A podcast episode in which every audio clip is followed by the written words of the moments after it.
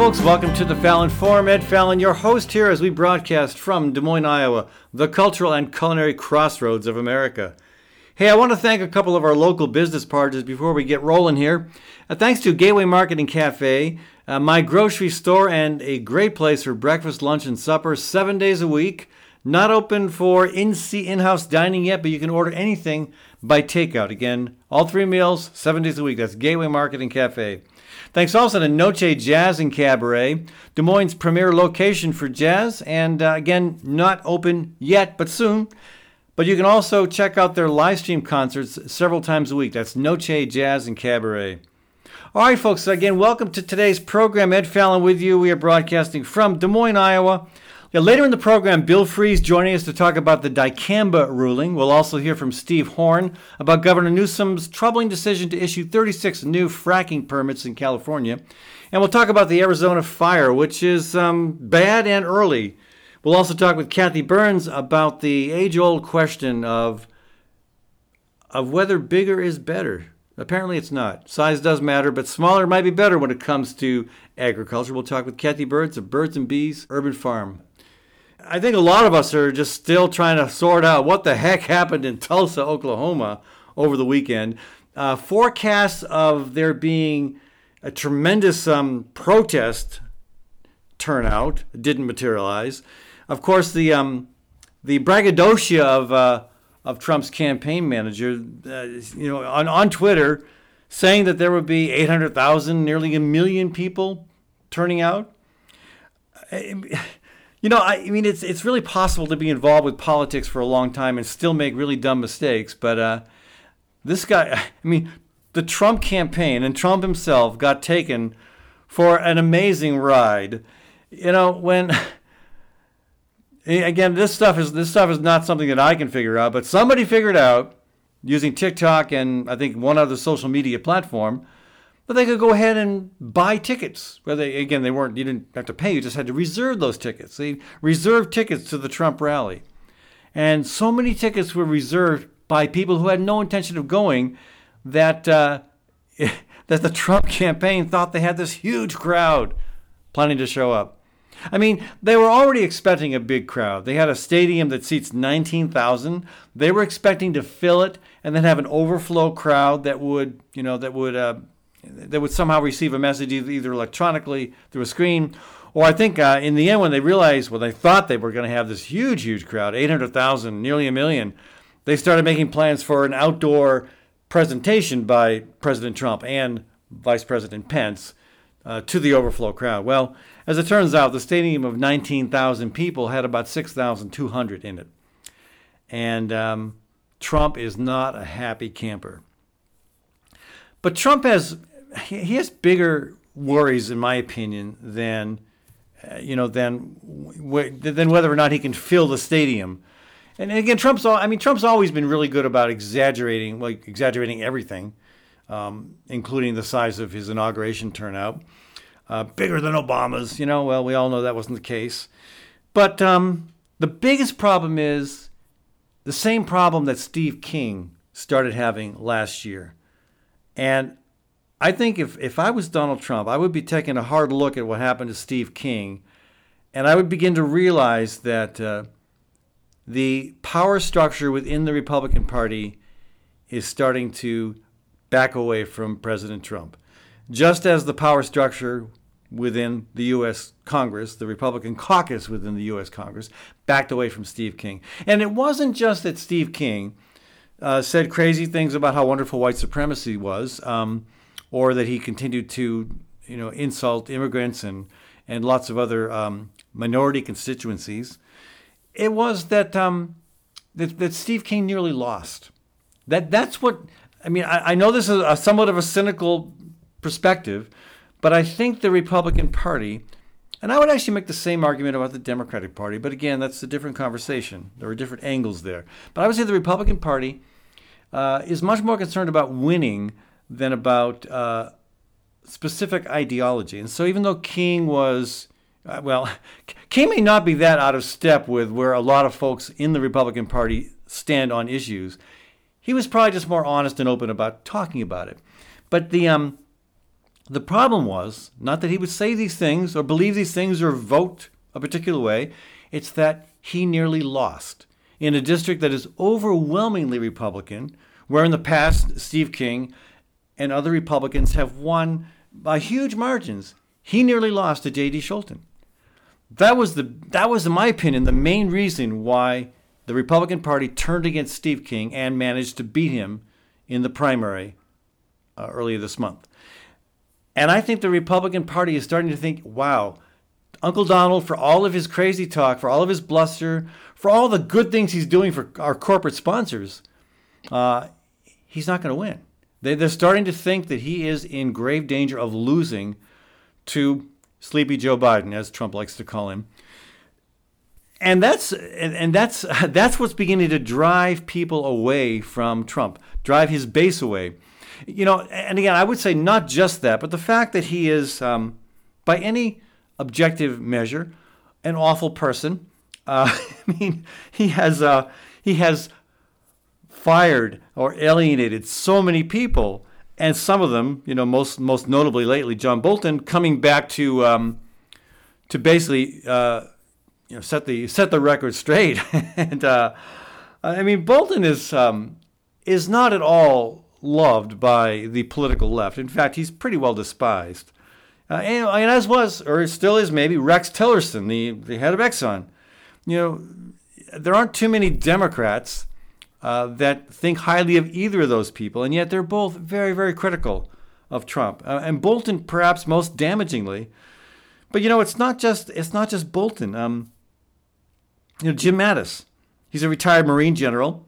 He was uh, Trump's. Uh, he was a he was um, he was a defense secretary, and he is um, he's indicated that uh, you know, he's he's basically said Trump is making a quote mockery of our Constitution. This is a very strong, vocal conservative with a with a with a impeccable military credentials, criticizing Trump. Um, you know, Trump is also finding pushback in the court. So you have the Supreme Court um, ruling against DACA.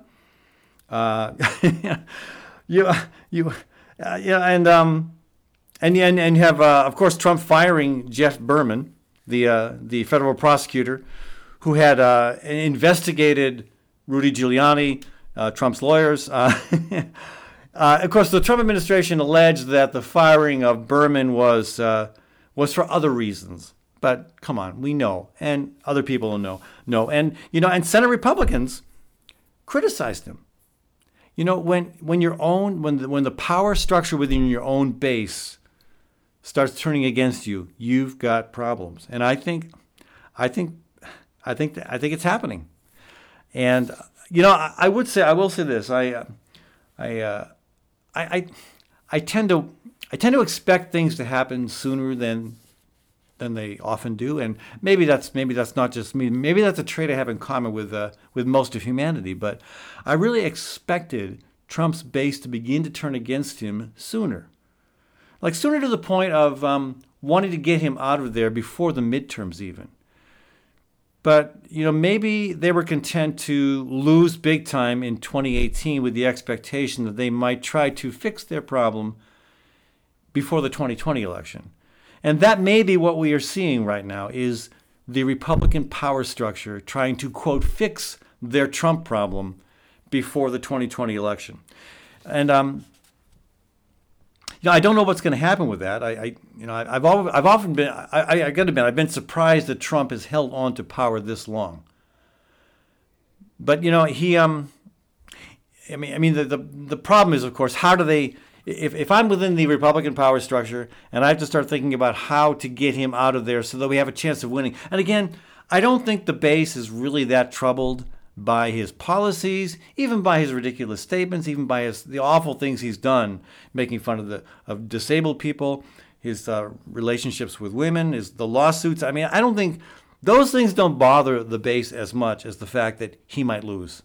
And all indications are right now, even though he's running against the guy that Trump calls Sleepy Joe Biden, is that he's going to lose. And that troubles the base deeply.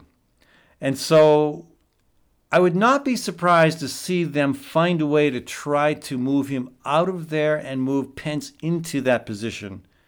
That may be that may be a bit fantastical. They the Republican leadership might have to content itself with four years of Joe Biden before they try to bring somebody in that they think can regain the presidency for the Republican Party and its corporate sponsors. But um, I mean, you look at the, the list of people, you know, you know, inside the Republican base, and within that definition, I include the NFL. Sorry, maybe some people aren't going to think that makes any sense, but sure, come on. So the NFL. I mean, Trump loves the NFL, right?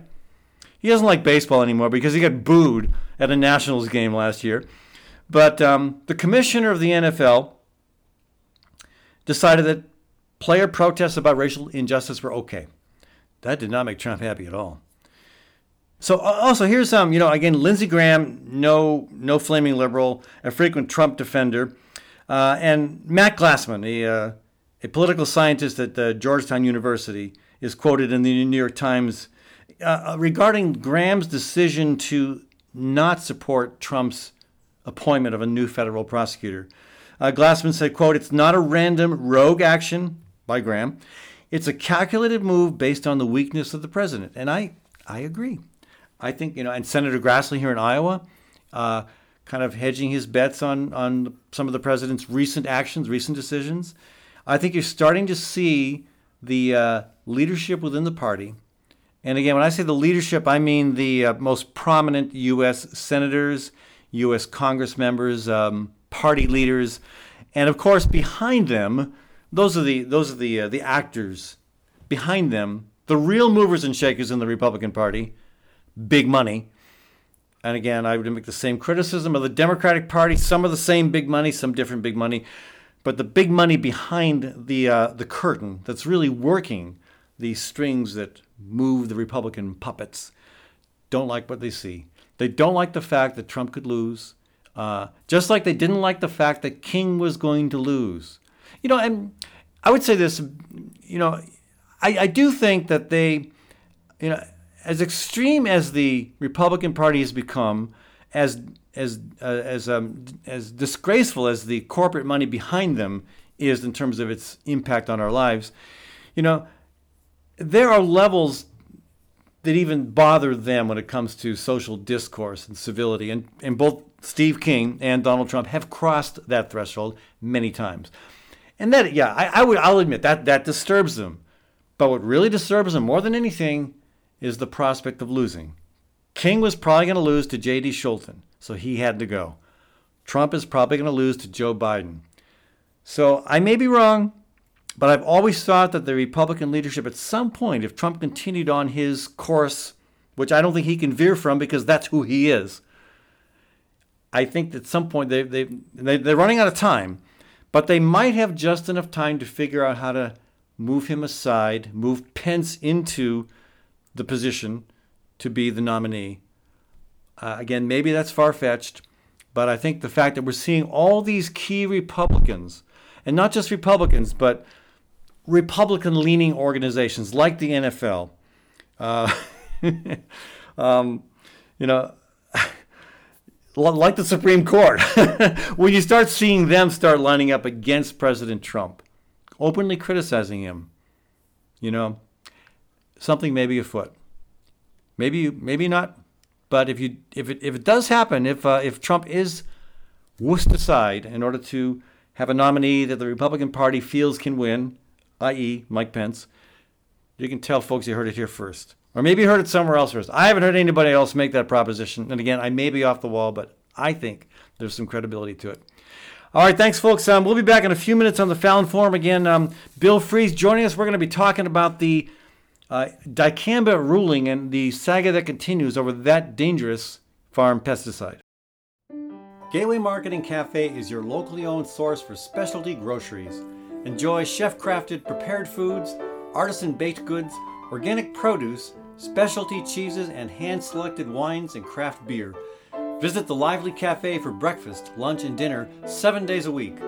Gateway Market is centrally located on the corner of Martin Luther King Jr. Parkway and Woodland Avenue. Stop by or visit www.gatewaymarket.com for more details. Gateway Market, good food, great community. Across the Des Moines Metro, Ritual Cafe is known for its excellent fair trade coffee and fair trade tea. Ritual Cafe also serves breakfast and lunch and offers an entirely vegetarian menu. This unique venue is also known for its live music and displays of local artwork on the walls. Located on 13th Street between Locust and Grand in downtown Des Moines, Ritual Cafe is open six days a week.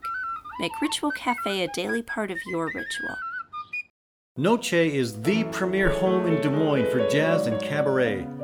With its prime downtown location and stylish ambiance, Noche attracts both national acts and local favorites, including Max Wellman, Gina Gedler, Scott Smith, Tina Haase Findlay, and Nick Leo. Every Wednesday night, you can enjoy the progressive sounds of one of America's longest running jazz orchestras, the Des Moines Big Band. Noche also offers a world class cocktail bar and serves a variety of small plates. If you haven't been to Noche, you haven't experienced the fullness of Des Moines' cultural revival. If you have, we're sure you'll be back. Noche, located on Walnut Street just south of the Sculpture Park in downtown Des Moines.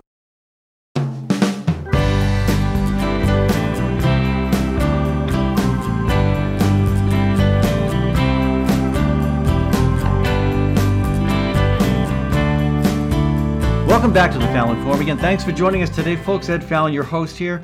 A quick shout out to a couple of our local business partners. Thanks to Hawk Restaurant, where 90% of the food served comes from Iowa farms and Iowa producers. They're now open for dinner uh, three nights a week, Thursday through Saturday, and you can still order takeout every other day of the week. Thanks also to Story County Veterinary Clinic, where Dr. Kim Holding has been treating all creatures, great and small, for over 30 years. That's Story County Veterinary Clinic. All right, again, welcome back to the program. Uh, later in the show, uh, we we are going to be um, talking with uh, Steve Horn about Governor Newsom's mysterious decision, well, in my, my opinion, mysterious, to issue a whole bunch of fracking permits, even as the fires in the West begin to heat up. We'll also be talking with Kathy Byrnes with uh, Birds and Bees Urban Farm. Uh, answering the question, does size matter? And well, I think she's going to say yes, it does. Um, bigger is not always better. But uh, I'd like to uh, welcome to this segment of the program Bill Freese. He's a science policy analyst with the uh, Center for Food Safety. Bill, welcome to the program. Thanks for having me on, Ed. And you've been very involved with the, uh, you're very up to speed with the dicamba pesticides ruling, which has been a big deal here in farm country, uh, not just in the Midwest, but in the South and other parts of the country as well, and has gone through, uh, even today as we speak, there have been some developments. And uh, you know, just a little bit of background. Yeah, why don't we start with that, Bill? Maybe a little bit of background on why dicamba is something that everybody, regardless of whether you farm for a living or eat for a living, ought to be concerned about. Yeah, well, dicamba is an herbicide or weed killer, and it's been around since the 60s, and it's long been known to be pretty volatile, um, meaning uh, drift prone and unpredictable. So, you know, it's it's been used somewhat uh, on corn over the years, but a lot of farmers have stayed away from it because they realize after you spray it, it can, you know, it can drift like most herbicides. But then after you spray it, it can, for days afterwards, it can lift off, you know, volatilize and, you know, then drift sometimes over a mile and cause, you know, severe damage to crops. Soybeans, also pretty much all fruit and vegetable crops.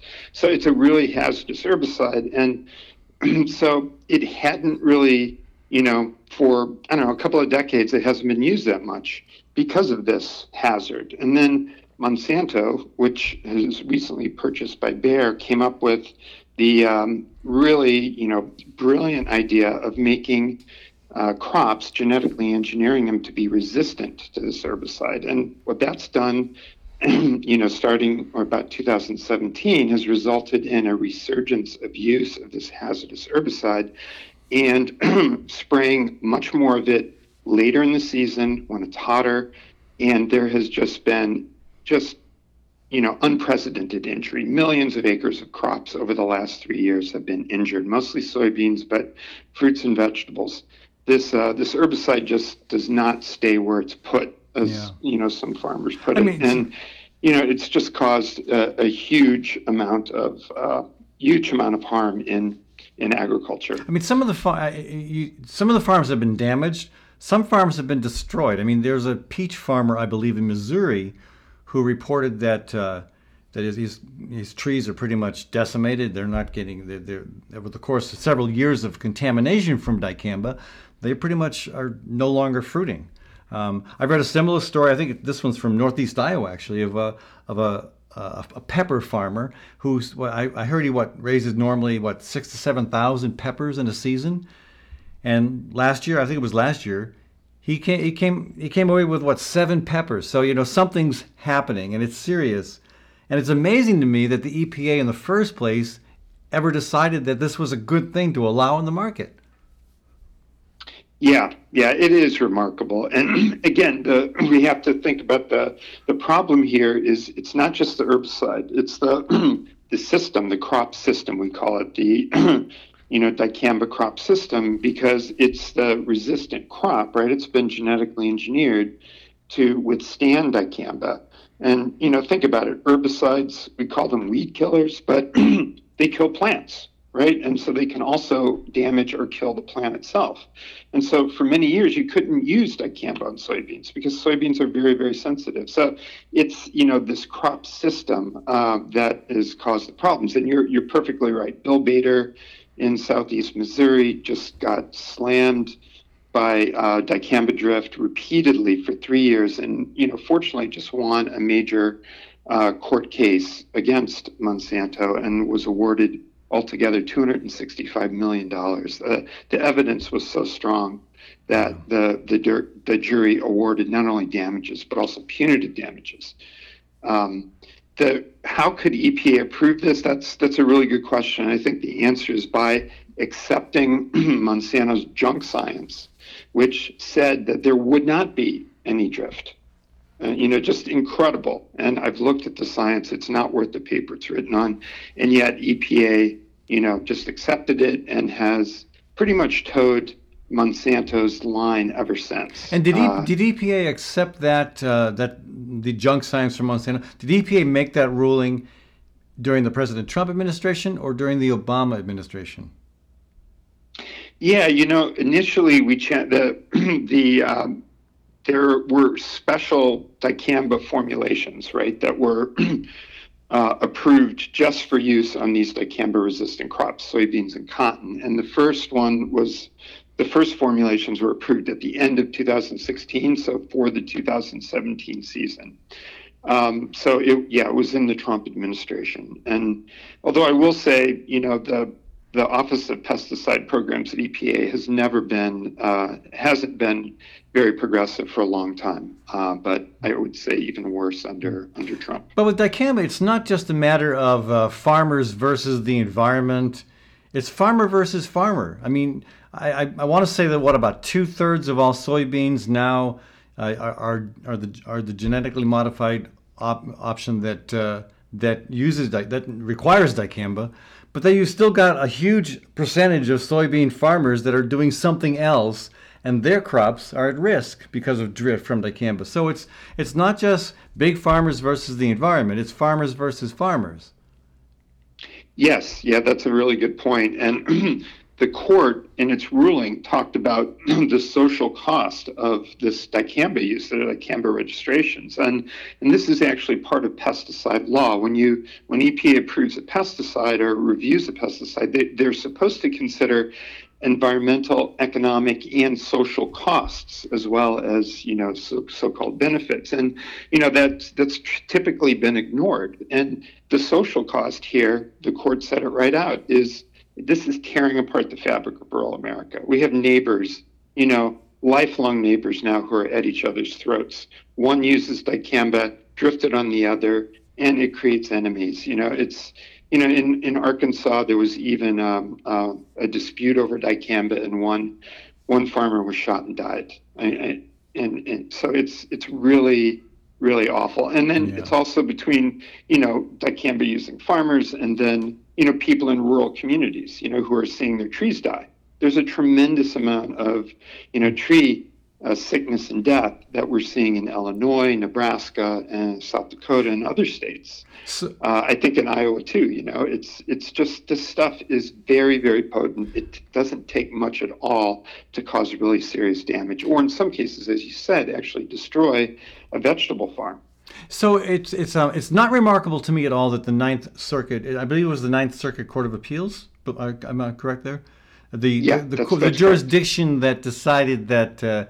That dicamba uh, should not be used anymore. That that ruling did not surprise me. I guess the two things that surprised me are one that it came in the middle of um, of growing season. That seemed to be bad timing. That surprised me that they maybe couldn't have got it done earlier, being sensitive to the realities of farm life. But two, the fact that the EPA just basically said, "Nah, we're going to continue to allow it." Uh, basically, the EPA saying we're going to ignore the rule of the law, the rule of, the, the the rule handed down by the courts.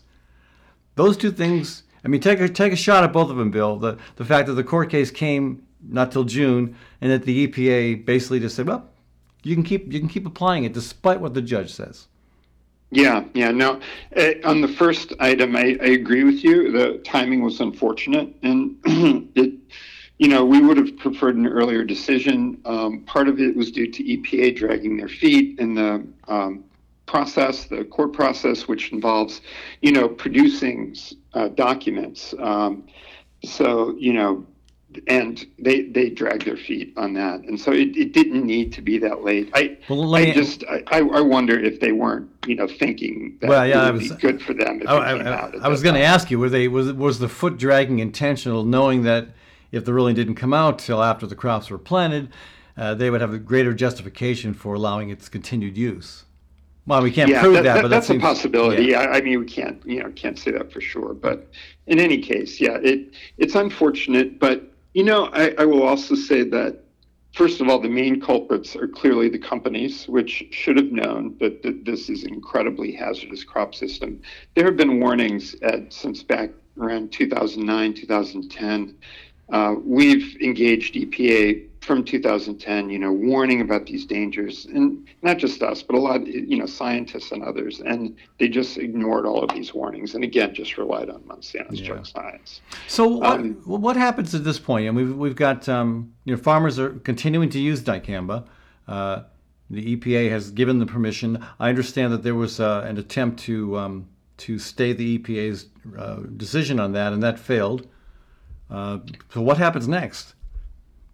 Yeah, yeah. Unfortunately, we weren't able to, you know, um, get the immediate cessation of the dicamba use, which is what we thought the the, the court's decision demanded. But um, yeah, I mean, right now we're we're going to you know document as well as we can the the damage for a fourth year. It's it's unfortunate, but I think after three years of harm, a lot of people are alive to the issue and if there's any attempt to, you know, register these herbicides again, we're going to, you know, be prepared and take it take it back to the court. And that's, you know, not ideal, but I think at least, you know, there'll be some um, there'll be some damage that's averted because some of the damage has occurred in August. The the the uh, uh, EPA's decision only allows use until the end of July.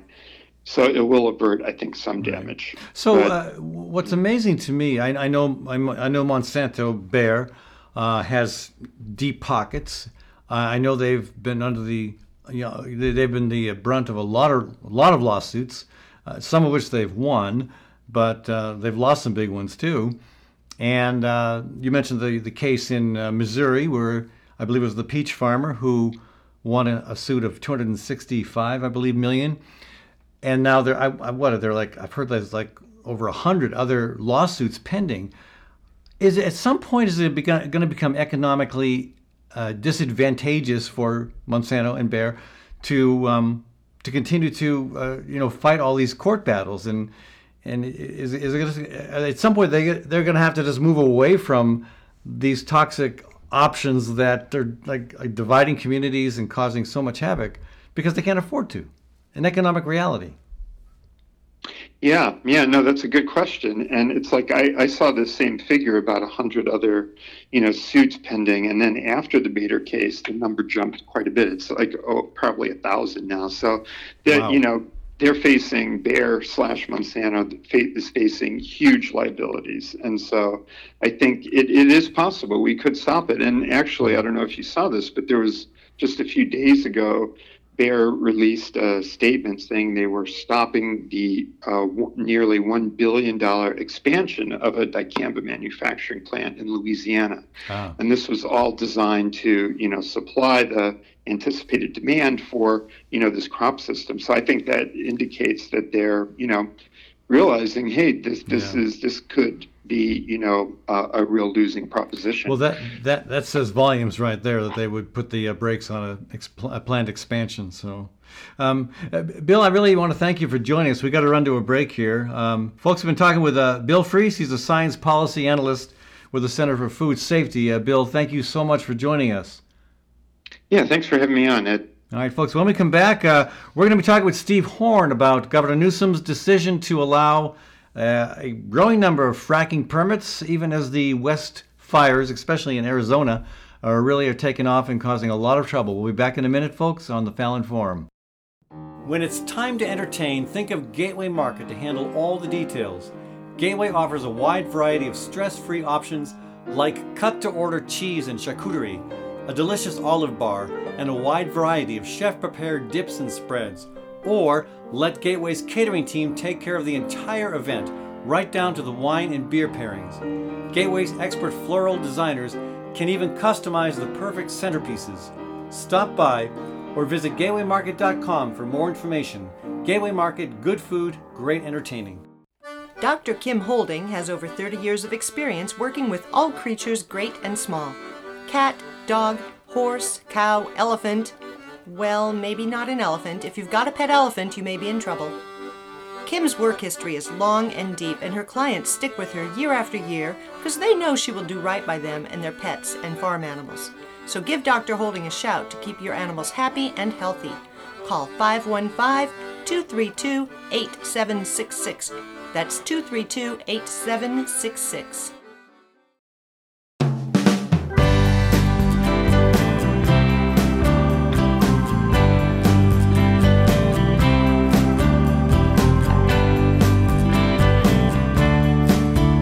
Welcome back to the Fallon Forum. Again, Ed Fallon, your host here. We are broadcasting from Des Moines, Iowa, the cultural and culinary crossroads of America. Later in the program, Kathy Byrnes with Birds and Bees Urban Farm joining us to talk about the age-old question: uh, Is bigger better? Well, we might we might we might decide that that's not the case. Anyway, we'll talk about that during the final segment of our show. In the meantime, I want to welcome Steve Horn to the program. Uh, Steve is a journalist um, with the Real News Network. Steve, welcome to the program. Good to be on. Thanks for having me. I really enjoy reading your material. It's cutting edge stuff. It's always um, good material that you usually don't find in the mainstream media. Uh, and you know, part of the problem is a, a lot of the mainstream media have a, a, a kind of a preferred political affiliation. We all know where Fox News stands, but you know, a, a lot of the other affiliate, a lot, a lot of the other big players, they don't want to they don't want to tread on too many Democratic toes. So there's Gavin Newsom, who um, a lot of us like, and I've met Gavin Newsom. He was here campaigning for, well, who knows what. Maybe he was thinking of running for president at one point, but he was here in Iowa. I met him, had a nice conversation. But I've not been real impressed with what he's been doing when it comes to fracking, and you've helped expose that. Yeah. So, um, I mean, a lot of people were very excited to, to kind of give the background of where my story came from. People were excited because last fall, Newsom uh, seemed like he was cracking down on, on corruption within the uh, what became known as the, the California Geologic Energy Management uh, Agency. Formerly had a different name, but it, it was renamed after the scandal. Basically, the, the head of that organization, named Ken Harris, had over hundred thousand dollars of investments in ExxonMobil stock, and that became a big state story. Newsom cracked down on that. He fired him and kind of reshaped things within that agency, renamed it, and then also issued a moratorium on fracking beginning uh, last fall, which lasted into uh, the COVID era. But what happened is COVID happened, and he kind of quietly. Maybe he didn't think people would notice, but of course, people did notice. Issued 24, so he lifted the moratorium. He issued 24 new permits for fracking given to a company named Aera Energy, which is a, a 50 50, not quite a 50 50, but roughly a 50 50 joint venture between Shell and Exxon. So it's, it's big oil for sure. So, they why, why, why, why, would, why would he do that? I mean, the vast majorities of Californians are on board with climate action, and I, I would assume that the vast majority don't want to see an expansion of fracking, correct? Correct. Yeah. I mean, yeah, it depends though. And, and this, uh, I'll give two two parts to that answer. So then, why why did it happen, and what's the political stance on sort of the the the, the state as a whole compared Yeah. to this area? So this is in Kern County. Kern County is it's a mix, you could say. There's a lot of people in the, who work for the industry in Kern County, and it's uh, you could say a little bit more politically uh, red, or at least in the middle type of, of place. At the same time, it's a highly Latino community in terms of demographics and who's feeling the impacts the most of this kind of drilling and the, the air quality impacts. So that would be uh, you know, poor working class people uh, in the Latino community. But to get to the sort of like why did it really happen, right? Right, so right. the, the few dozen now, because there's been 12, another dozen that was issued, were issued at the beginning of June. So it's now 36 permits given to that same company and only them. And that gets to the real part of the story, which is who was lobbying for it. The lobbyists for this were uh, a company named Axiom Advisors representing Aera Energy, and the two one, two of their lobbyists are former senior aides uh, to Newsom. So one of them was the head of his transition team. His name is Jason Kinney when he became governor uh, at the end of 2018, and a longtime advisor. Also the advisor right now of the Senate Democrats and the legislature. And then the other one, uh, Kevin Schmidt, was his senior political, basically his policy advisor when he was lieutenant governor under Jerry Brown. So these are highly connected lobbyist types who, uh, or they are lobbyists, registered lobbyists who were went through the revolving door to become lobbyists and formerly worked for Newsom. So that's you know looking behind the scenes of what happened. That was So e- e- even though was. even though the vast amount of public opinion in California is on the side of opposing expanding the fossil fuel infrastructure, and Mm-hmm. because of these personal slash political connections that Newsom and it sounds like also Brown, uh, Jerry Brown, have to uh, folks within the industry, they felt some obligation to uh, go ahead and issue these new permits, these 36 new permits. It's not hundred percent clear if, if it was because they're his friends, but that's sort of uh, it wouldn't be completely shocking. Like one other tidbit here is that Jason Kinney. I mean, they're literally personal friends. So, for example, uh, Jason Kinney's wife, her his, her name is Mary Gonzalez Kinney, and she uh, is the literally the, the stylist for Newsom's wife. So this is a very uh, it goes beyond just like Yeah. a political relationship. You don't get much more personal than that. yeah. So I mean, yeah, I think that um, it shows that those connections matter, and it still shows that even within green California, the oil industry carries a lot of clout. I just want to mention one other thing that's important about them. They not only represent the Aera for the fracking, they also represent the company Marathon Petroleum, which is the biggest refiner, has the biggest refinery on the, in the West Coast in hmm. the South Los Angeles County area. So that's the company that's refining a lot of that particular oil. So, So- I think it's also important. So beyond beyond you calling them out in your uh, in your your column, has there been much public pushback? So there, there's.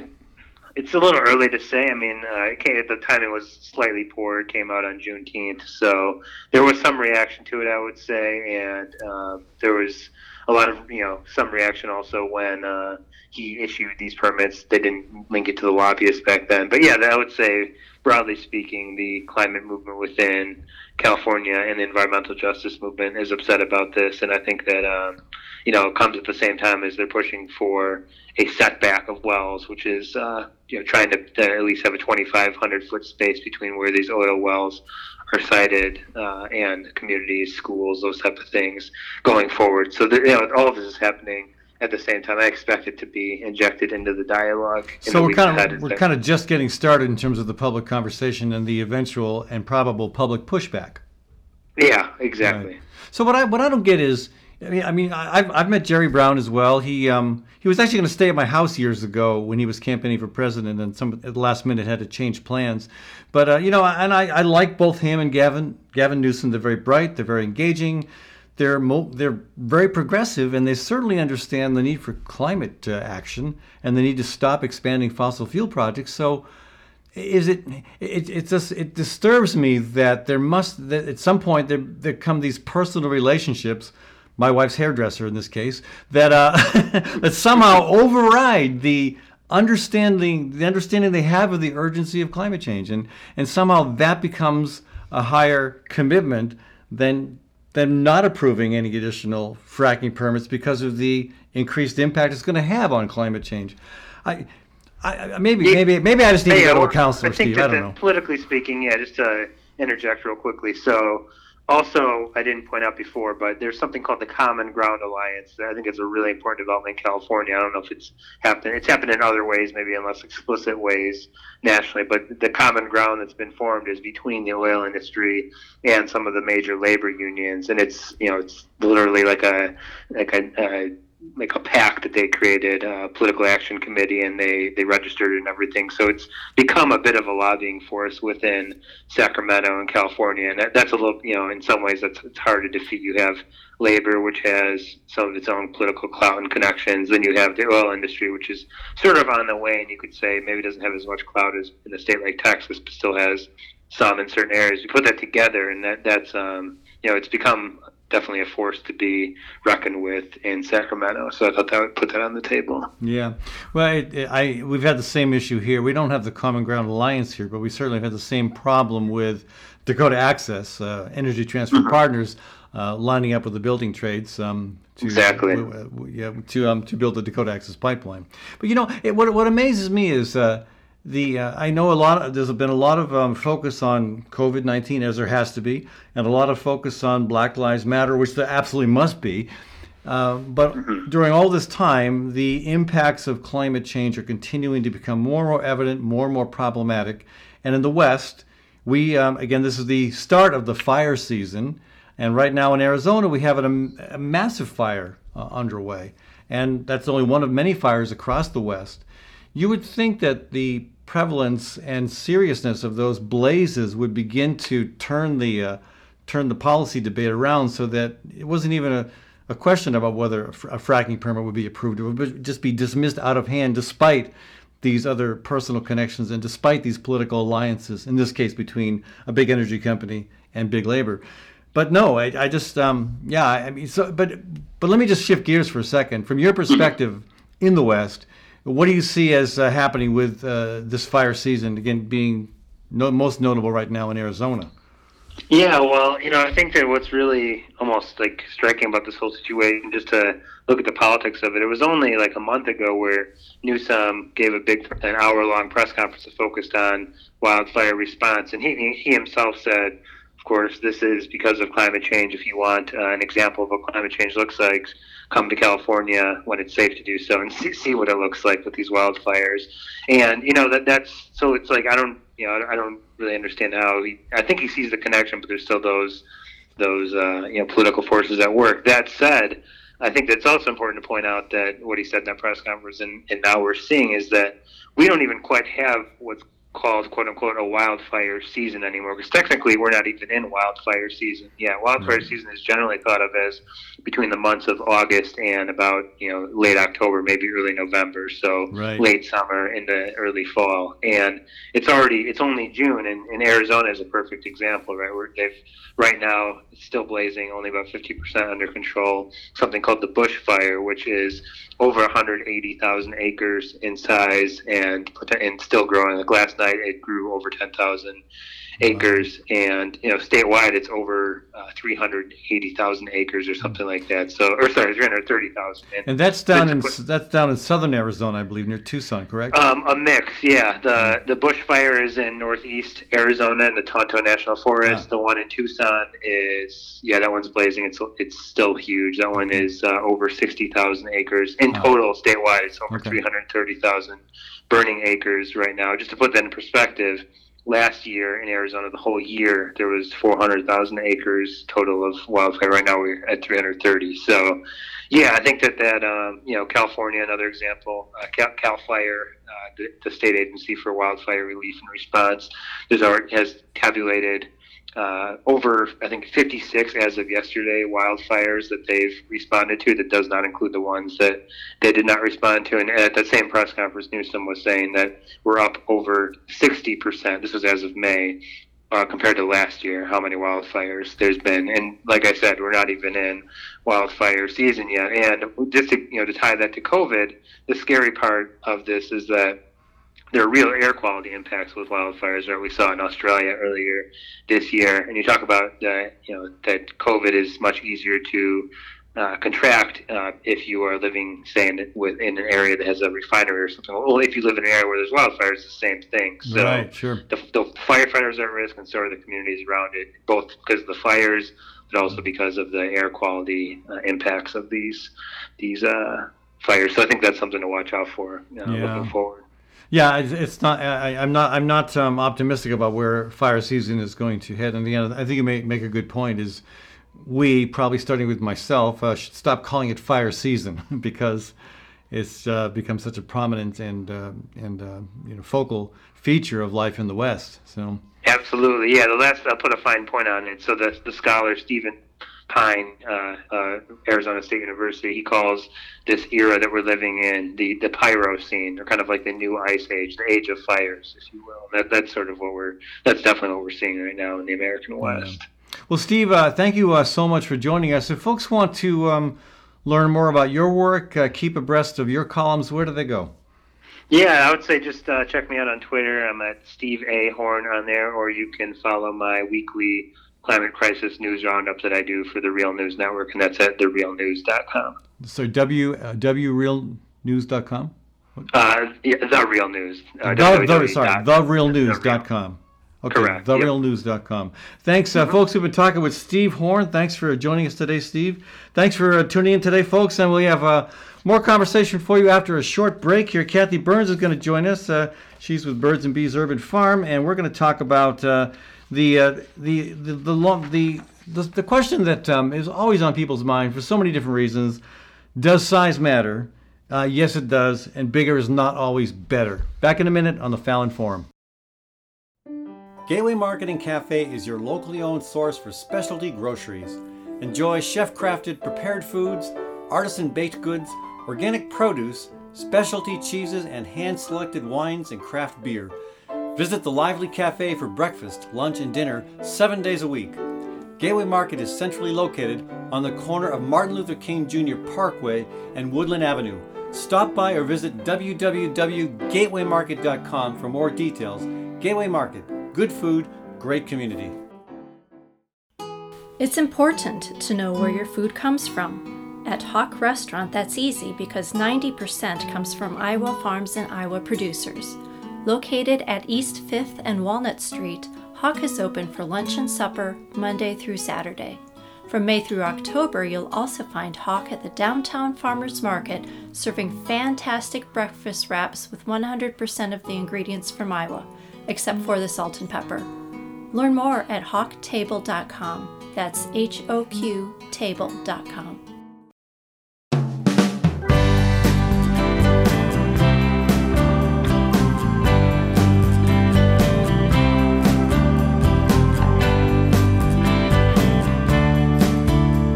Welcome back to the Fallon Forum. Ed Fallon with you here, folks. Uh, thanks to a couple of our business partners in the Des Moines Metro for helping to make this program possible. Thanks to Gateway Market and Cafe.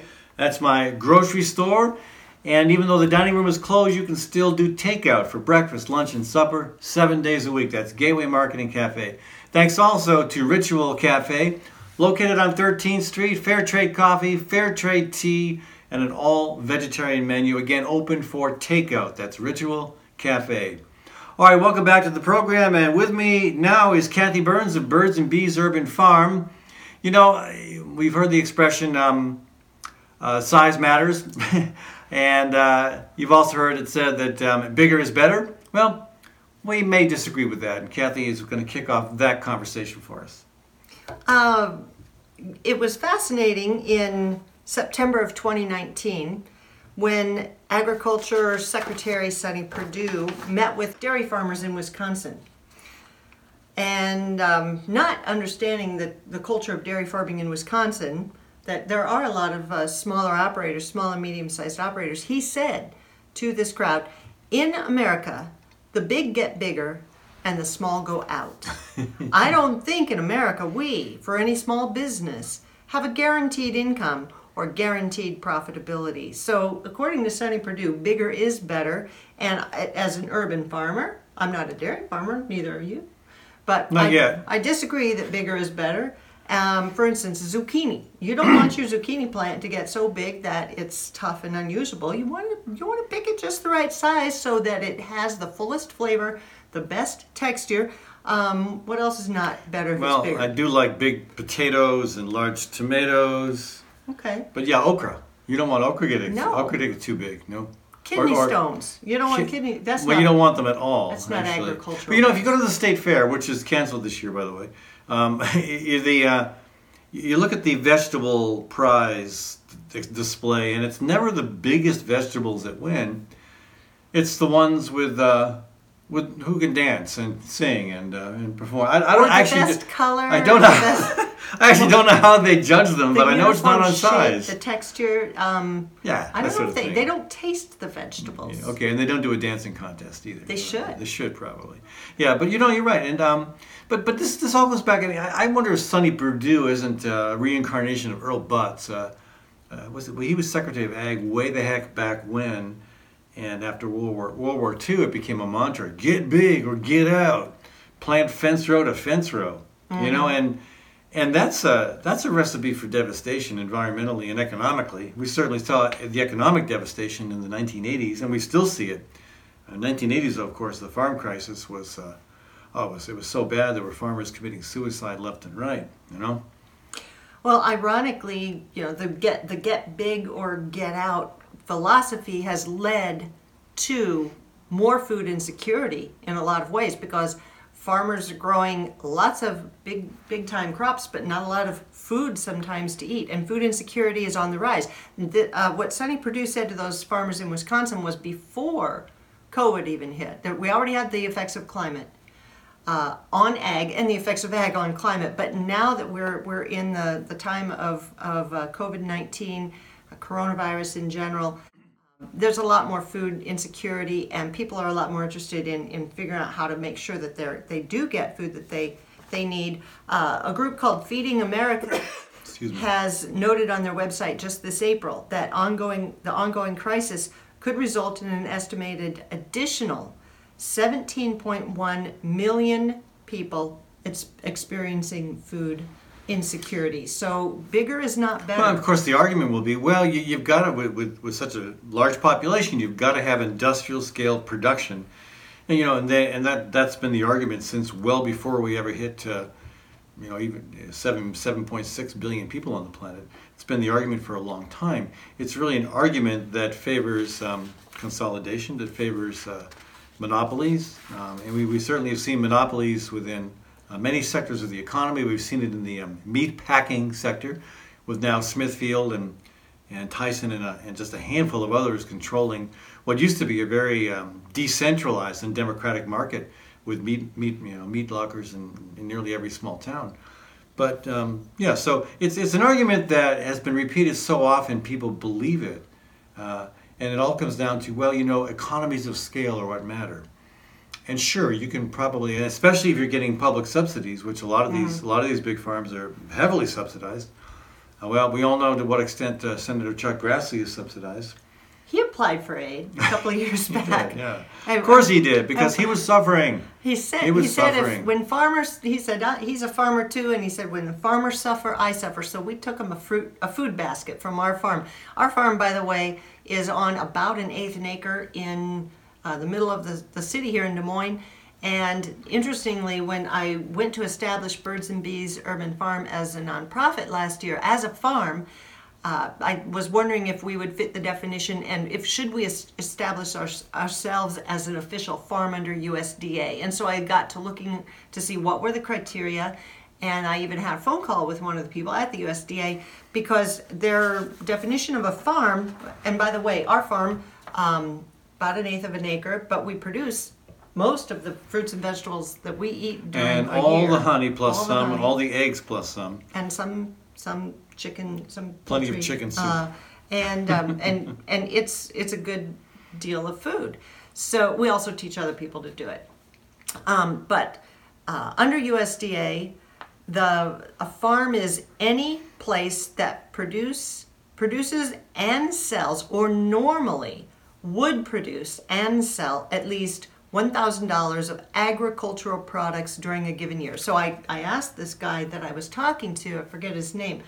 So here's what we do. Do we qualify as a farm? And he said, Well, do you sell what you produce? it's all And I about said- money, I said. Well, no, was very little of it. We eat most of it because we're really good eaters. He said, "Well, no, if you don't sell it, you're not a farm." And I thought, "Wait, your definition says you normally would produce and sell." Well, a lot of people normally would sell it. We just don't happen to do Well, things and- very normally. And we, and we have a lot of get well until Corona hit. We have we, have guests two or three, four times a week. So we're not just feeding ourselves, uh, but you know, I, I think really what it boils down to is the USDA is much more interested in dollar signs before farm commodities. Uh, they're not so interested in barter. They're not so much interested in um, in in, in self sufficiency. It's all about money. But again, according to their different definition, we do qualify. I would not be surprised, given the fact that more and more people are doing what we do or something like it, and more and more people understand that, yeah, we are also a farm. I wouldn't be surprised to see a push by corporate ag.